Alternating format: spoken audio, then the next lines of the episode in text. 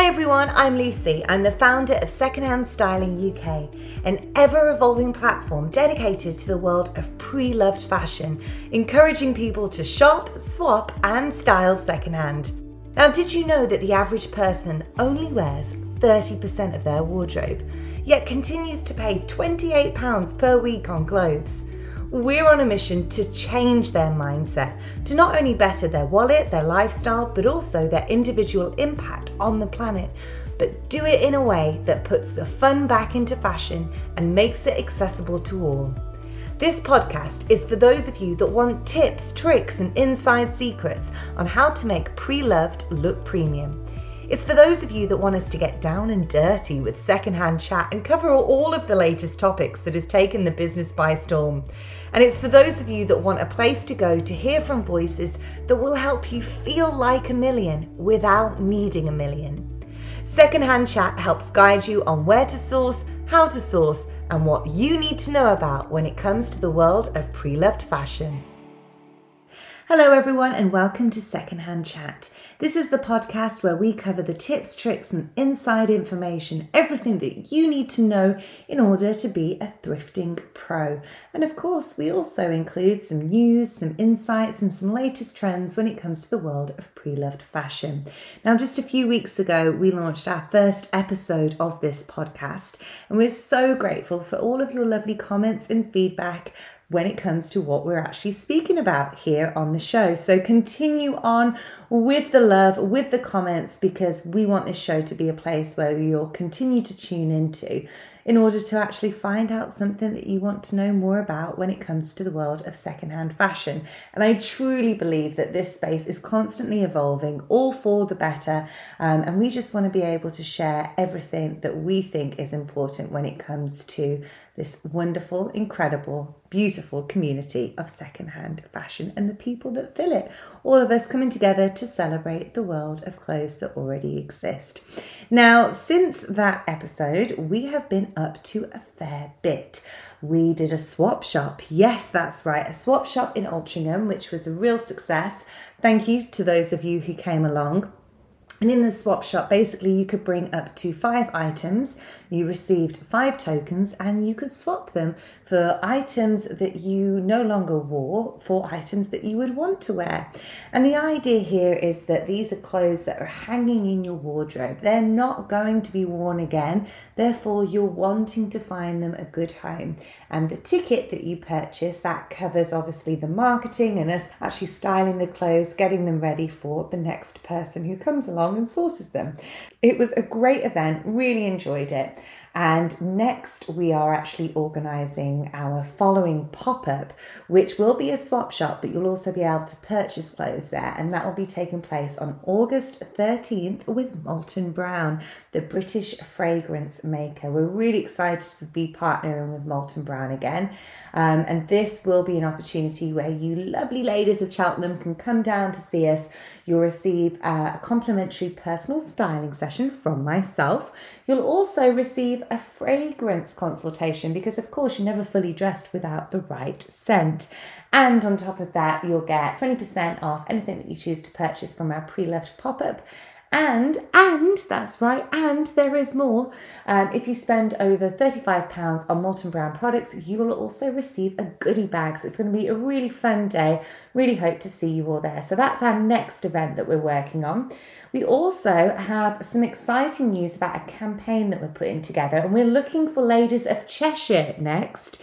So if you're based in Cheshire and you want to be part of this campaign where basically what we're saying is you don't need a million to look like a million. And that is because when you wear secondhand fashion, you can look, feel like a million bucks without having to spend it. And of course, money is on our mind at the moment with the cost of living rising so dramatically.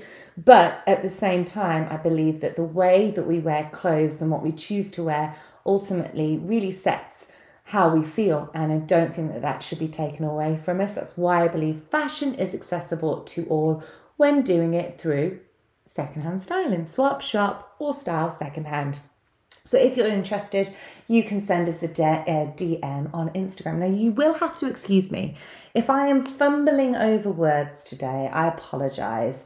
Um, I'm going to just blame it on the fact that I am six and a half months pregnant, and they do say that your words tend to begin to jumble. Now, I don't know whether that was just it was going to happen to me anyway, or that I can just, you know, blame it on being pregnant. So I'm going to do that.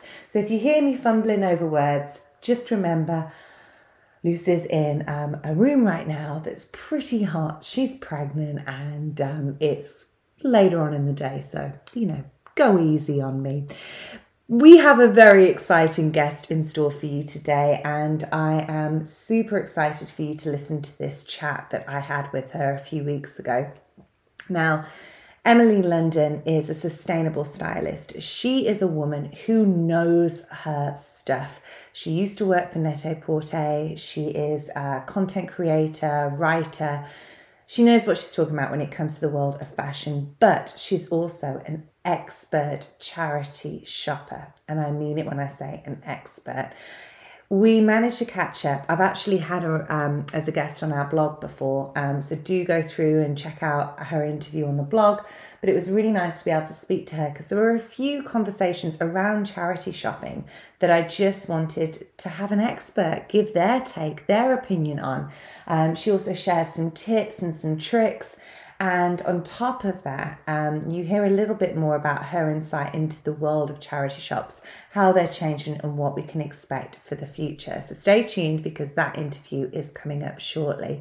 But before we get to that, I just wanted to share a little story with you. So on every podcast, I'm trying to give you a little bit of an insight into the daily life of what I do with secondhand styling. And this one's pretty funny, but it also has. Um, a moral to the story. So, last week we were actually shooting some items of clothing that will be available on our website that will be um, launching in September. September is a very big month for the world of secondhand fashion. Obviously, secondhand September. So, we were photographing some images. And one of these images, I thought, you know what? Actually, a few of them. I thought some of the shoes, we've got some beautiful designer shoes. I thought, I'll try and squeeze my feet in here because they do need feet in order to be photographed. Well, I thought they did. We actually chose against that once my feet were in these shoes and they were not looking good. My feet, not the shoes. Um, so we did that. And then I thought, oh, well, we have a few dresses. Let me just, you know, put them on and we can photograph those.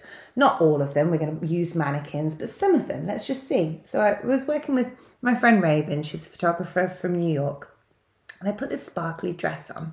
Now, I have never worn this dress before. It was through one of our secondhand events that we received it. And I thought, oh, yes, I fit in this. This is good. Uh, it's not a maternity dress, and I'm still getting my body into it. All right, this is nice. We're just going to do a quick photo of it. So, where the storeroom is, where all of our clothes are for the secondhand shop, is um, in a little village in Shropshire. So we got ready. I put on the dress, and it's a Sunday morning, and we're walking down the village. And I've got my flip flops on, holding onto a pair of heels. I basically look like I've just been on a night out, but we wanted to get this really nice area where the sun was just shining perfectly. We thought it's going to be great for this picture. Walking down, and anyway, we get to the front of the church, and Raven says to me, This is going to be absolutely perfect for this, this shot. Great. So I do a picture in the front and she shows it to me. I'm like, Oh, that's really nice. And I said, You know what? Because it's got a razor back, let's get a photograph of the back. So she takes this picture of the back and I said, Okay, let me just check it. And then I looked at her and I said, Raves, can you, is that my bottom that you can see? And she looked closer and she said, Oh my gosh, yes, it is. I was mortified. I was stood outside a church and the slip from this dress had not been pulled down. And so basically, uh, you could see my bottom as I'm stood outside the front of a church having a dress uh, photograph with this dress on. Oh my gosh, I've never been so embarrassed, and I do not embarrass easily. Anyway, the moral of the story is check all angles before you leave, even when wearing secondhand. So you may put that dress on, check all angles, make sure there's no marks, make sure everything's pulled down, especially when there is a slip in the dress. So that is my uh, little bit of a, a, tip for the day right there. Uh, let's move on swiftly to today's interview with sustainable stylist Emily London. Enjoy.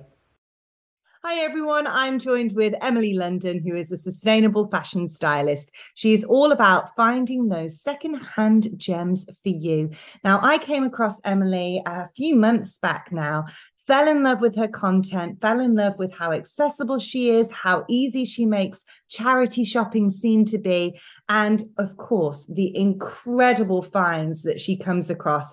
Everything that she picks up literally looks like gold dust in one of those charity shops. And she's here with us to tell us all about her background, how she got into it, and share some of those tips and tricks with us. So, Emily, welcome. Thank you so much for having me. It's lovely to be here. It's lovely to have you with us. Now, we actually had the privilege of having you on our blog a few months back as well, and um, and it was really great just to see some of those tips that you shared with our readers. And I thought, what better way than to get you on the podcast and chatting to us a little bit more about what you do and how you do it. So, Let's talk about charity shops. You provide so much content on the different sort of trips that you go on. You do one to one charity shopping. So, how has charity shop shopping evolved over the years? And, and what are some of the trends that we're currently noticing from customers? It's a really interesting question. I would say that from my time as a teenager shopping in charity shops, the whole charity shop retail space has evolved. So, whereas when I went in in the 90s, it was essentially a glorified jumble sale where everything was just piled high and sold cheap. Now, particularly in London, where I live and shop, the charity shops are really making huge efforts to provide an enticing store uh, retail space to really get you excited about the beautiful secondhand clothes and bric-a-brac that they want to sell to you. So the space itself now looks very curated. Things are color coded. Things are ordered by size. The window displays are really enticing. Essentially, they are trying to show you that secondhand clothes is not a second best option. That it's a really exciting way to find something that you need in your life in a really chic and sustainable way. And has charity shopping always been something that you've done for your own personal sort of style? Absolutely. So, as a kid, I used to go around the charity shops with my granny who lived in Cumbria, and she called it Nicky Nacky Newing. and we would always do it together. And my granny was passionate about antiques. So, she used to find things and show them to me and talk to me about their history and the story behind the item, whether it was a funny little glass horse figurine or whether it was a beautiful piece of crockery. And as I got older, she would tell me about the brands to look out for. So that was the Windsmoor, Alexon, Eastex, these really beautiful traditional British brands that she loved because she knew the quality in the fabric was really, really sensational. And basically, from there, I started shopping as a teenager and into my early 20s, just it was something I always did, mm-hmm. even though my history and my sort of career background is in luxury fashion journalism. I worked for magazines and then I worked for Net-a-Porter and other luxury e-commerce uh, websites. I always charity shopped. It was always something I did because I always was looking. I've always looked for these beautiful quality items, and I knew from a very young age that you could find them for really reasonable prices. And do you think, because of your background, that that has influenced the way in which you source secondhand and what you're able to find? Because you really do find some spectacular pieces. Thank you. I mean, yes, I think because when I worked at Net-a-Porter, I had to, I was working in the editorial team and I had to write about all the amazing brands that the website was selling. And I was working for the Outnet um, at the time. So we were really having to talk about the hundreds of luxury brands that were available for sale. So I became very I had to get, I had to become very clued up about all of the um, brands, the trends, what was happening um, from a seasonal point of view, and all of that information has stuck with me. So now, wherever I am, whenever I go into a charity shop, I take all that information with me. So whether I spot an Hermes scarf, or I find a really beautiful Alice and Olivia pair of trousers, or I find an amazing Charles Jourdan handbag from the 70s, all of that knowledge, it's a bit like a sort of Rolodex in my mind. kicks in when I find something and I see it and it, it sparks a memory. It's really lovely.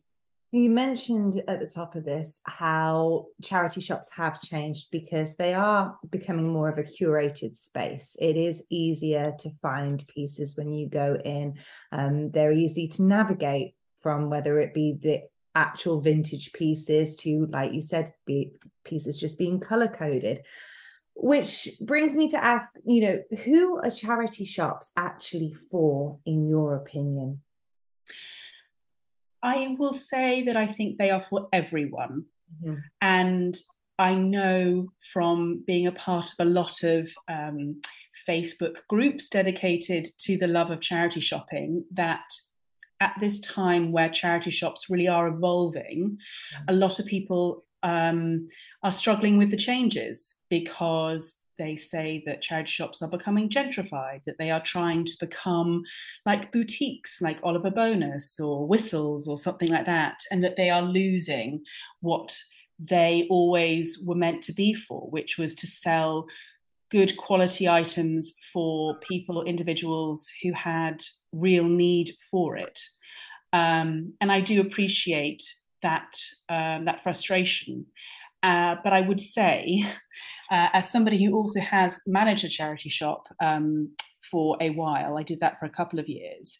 I can also see the other side of the story that charities need to raise money for their particular causes, and I think as as the sort of retail world struggles with uh, what's happening in the world, they almost need to adapt with what is happening. And I think that charities will need to keep on sort of upping their game. They can still sell high quality items for people who have a financial need to shop there. But I also think that they can present themselves in such a way that people who have other needs, whether it's from a sustainable point of view or whether people are just curious to shop in a different way, I think they can also appeal to them but I would say that I really would love it. I would love to see charities being a little bit more open about what they're doing and why they're doing it, whether they whether that's through storytelling on social media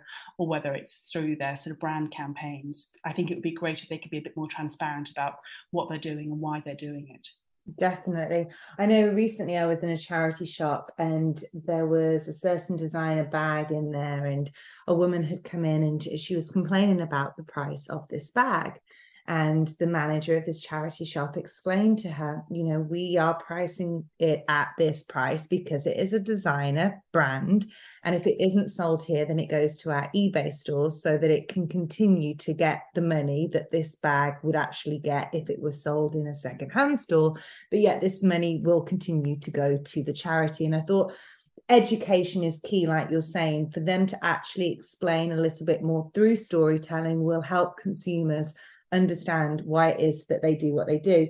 Now, something else that's popped up in um, charity shops is the sort of, uh, I, I want to say, the increase in fast fashion. We're seeing mm. fast fashion in there, not just from consumers, but because certain brands will actually donate their samples to charity shops and they have some kind of agreement that that's you know how they'll get rid of the excess of what they have and then you have these young girls, probably like you and I, Emily, when you know we started out charity shopping, going in and then not finding those high quality British brands that you spoke about that you discovered with your grandma.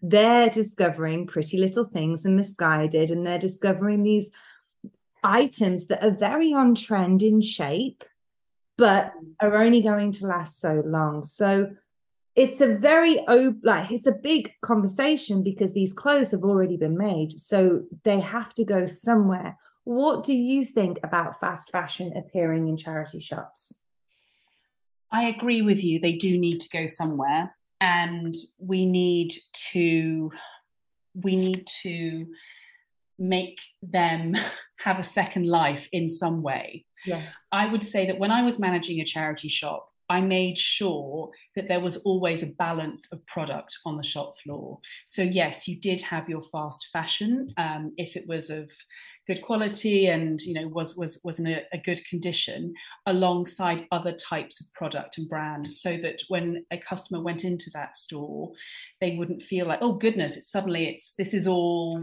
X brand or goodness, everything just seems to be this size and it doesn't, you know, it, none of this is, is, is appealing to me. Um, that's that's what I would suggest to managers who are having to manage the donations that are coming through, as well as the corporate donations, as they're called, from um, you know new stock that is sent directly from um, retailers who you know past season product that sort of thing i mean i spoke to the um, to a area manager for the Royal Trinity Hospice at a launch of a new shop that uh, they've launched in Earl's Court, and he was saying that um, Trinity Hospice has ongoing relationships with brands such as Anthropologie and Hugo Boss, who give them X amount of products every season, and it really does benefit the charity in terms of they are able to raise money from having this high quality stock within their shops. Mm-hmm. But I think what Royal Trinity Hospice do very well is they actually make sure that it's not a huge store takeover. It's very much the product is assimilated in with all of the other items on the rails. So it's a lovely sort of add on, but again, it doesn't feel like, oh goodness, is this just a, a sort of clearance shop for you know whatever brand Anthropologie as it were. And i do find it interesting how uh, a ch- like shelter uh, charity they have had more explicit partnerships with um, fashion retailers. So um, all saints did store takeovers for shelter charity shops. I think they did one in Morningside. I think they also did one in Clapham South as well, where the All Saints uh, teams came in, dressed the shop, like merchandised the whole shop, and sort of created an entire event event of their product, but obviously being sold for shelter and for the purposes of raising money for shelter, which actually I think is kind of a positive way of handling an excess stock situation. Because really, it would be great if um, there wasn't this problem of you know having too much stock created every single day week season as it were. But uh, but while we're in this sort of situation where we are still producing far too much i think it's good for to see brands like all saints maybe trying to take a bit more responsibility and again being quite transparent about how they are trying to address their own excess stock situation and not just dumping it on a charity's doorstep and making them have to sort of deal with it exclusively if that makes sense Definitely. And that actually answers one of my other questions, which was about um, I won't say the name of the brand, but again, I was in a charity shop speaking to the manager and I picked up this beautiful dress and I was just saying to myself, Oh, this is this is absolutely gorgeous. And you know, it's such a great price. And I've noticed a few of X pieces. Mm. And the manager just said, Yeah, the thing is, is that we can't advertise this we can't put it in our social media it's one of those sort of donations that has to say hush hush um, yeah. and that you know is down to many different reasons and it's not a criticism because at the end of the day they are making the most out of this excess stock like you said that they have but when you've got a brand like all saints who is actually telling a story and helping mm. a charity and and being open about it i think that's remarkable Speaking of which, we go from All Saints to charity shops. And Emily, your career went from Net-a-Porter to, you know, dedicating to the world of secondhand, which I think is fascinating. What, you know, kind of what motivated you to make that transition?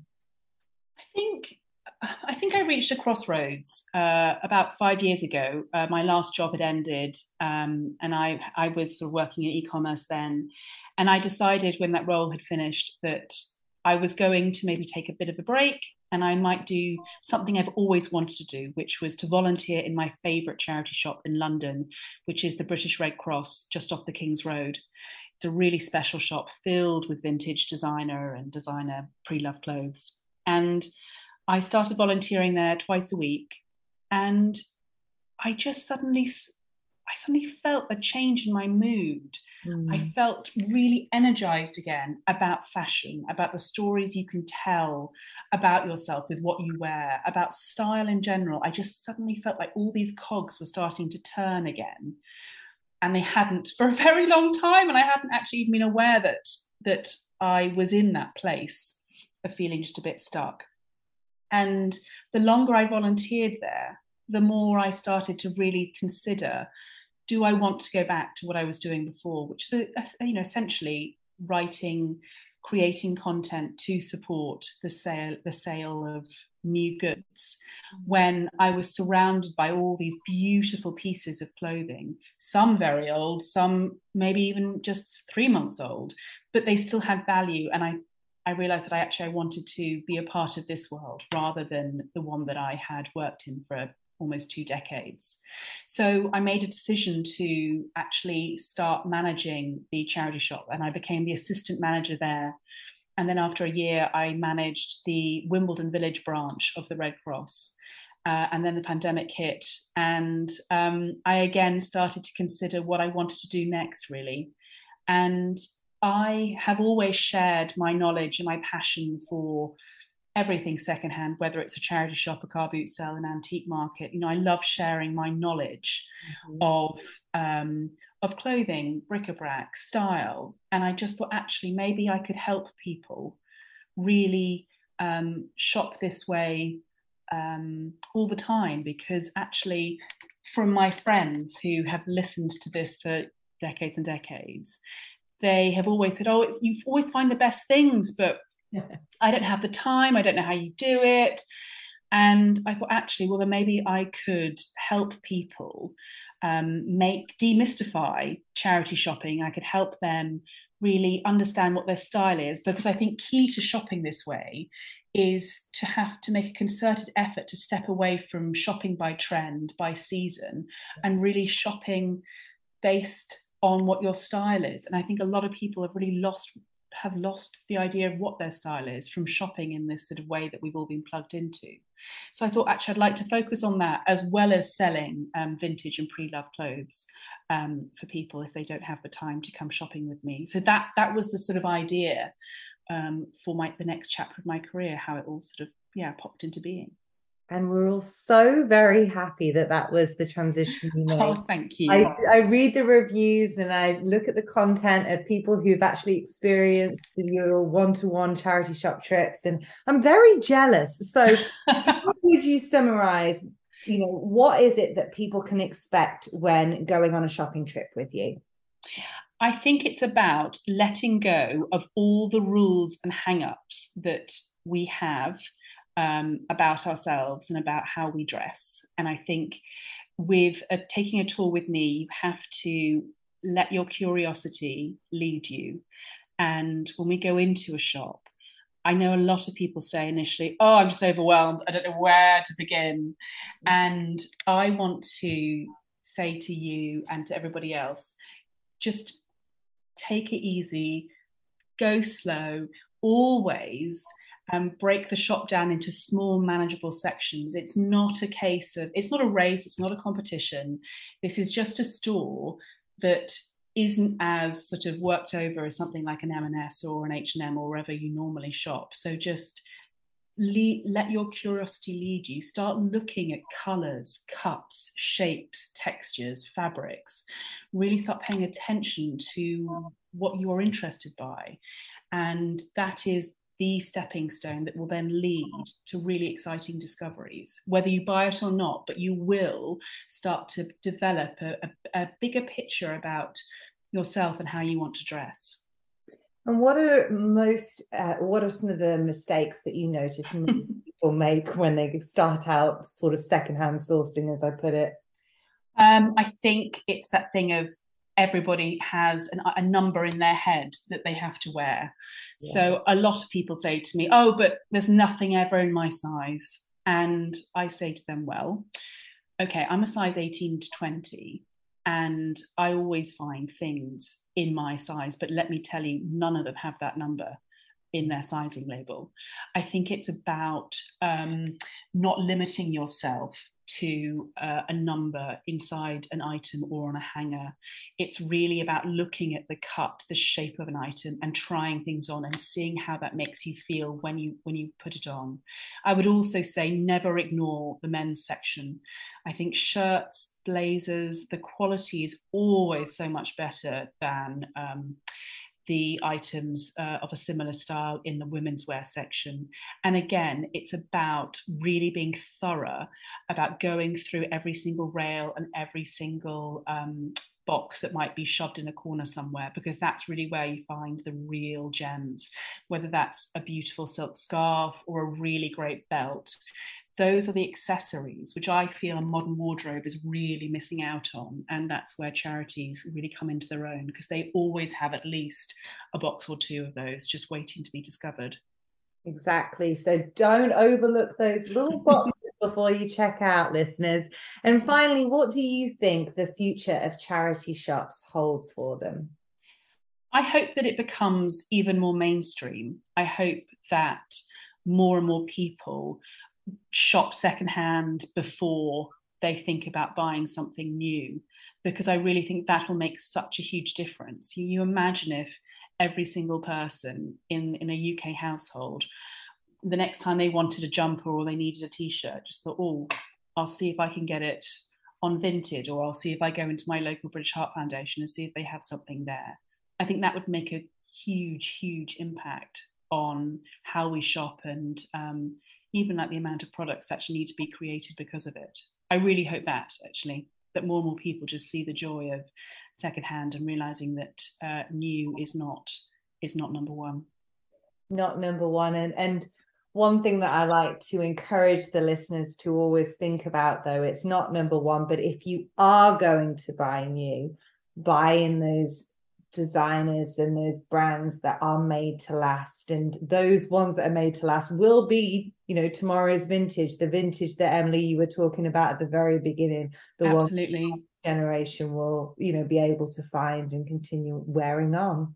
Absolutely. I, I couldn't agree more. It's about um, making concerted or making considered decisions and then once you've bought that item looking after it.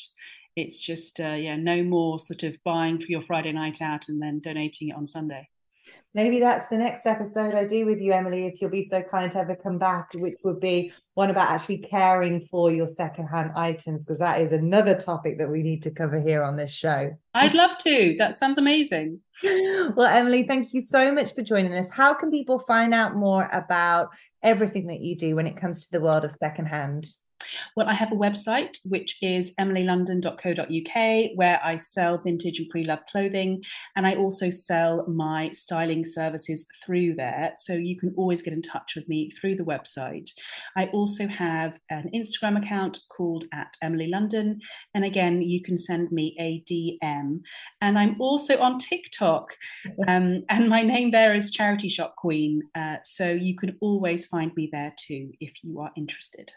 Excellent. Thanks so much, Emily. Looking forward to continuing to follow on with your content. Thank you for having me. You're welcome. See you soon. Bye bye.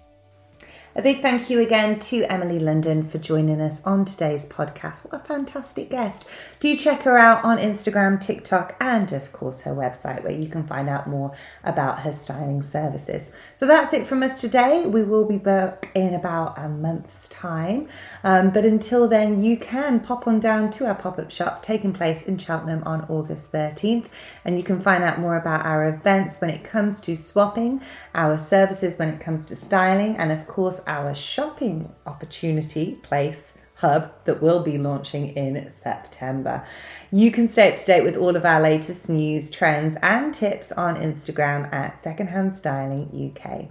I'm Lucy, this is Secondhand Chat, and remember, you do not need a million in order to look like a million.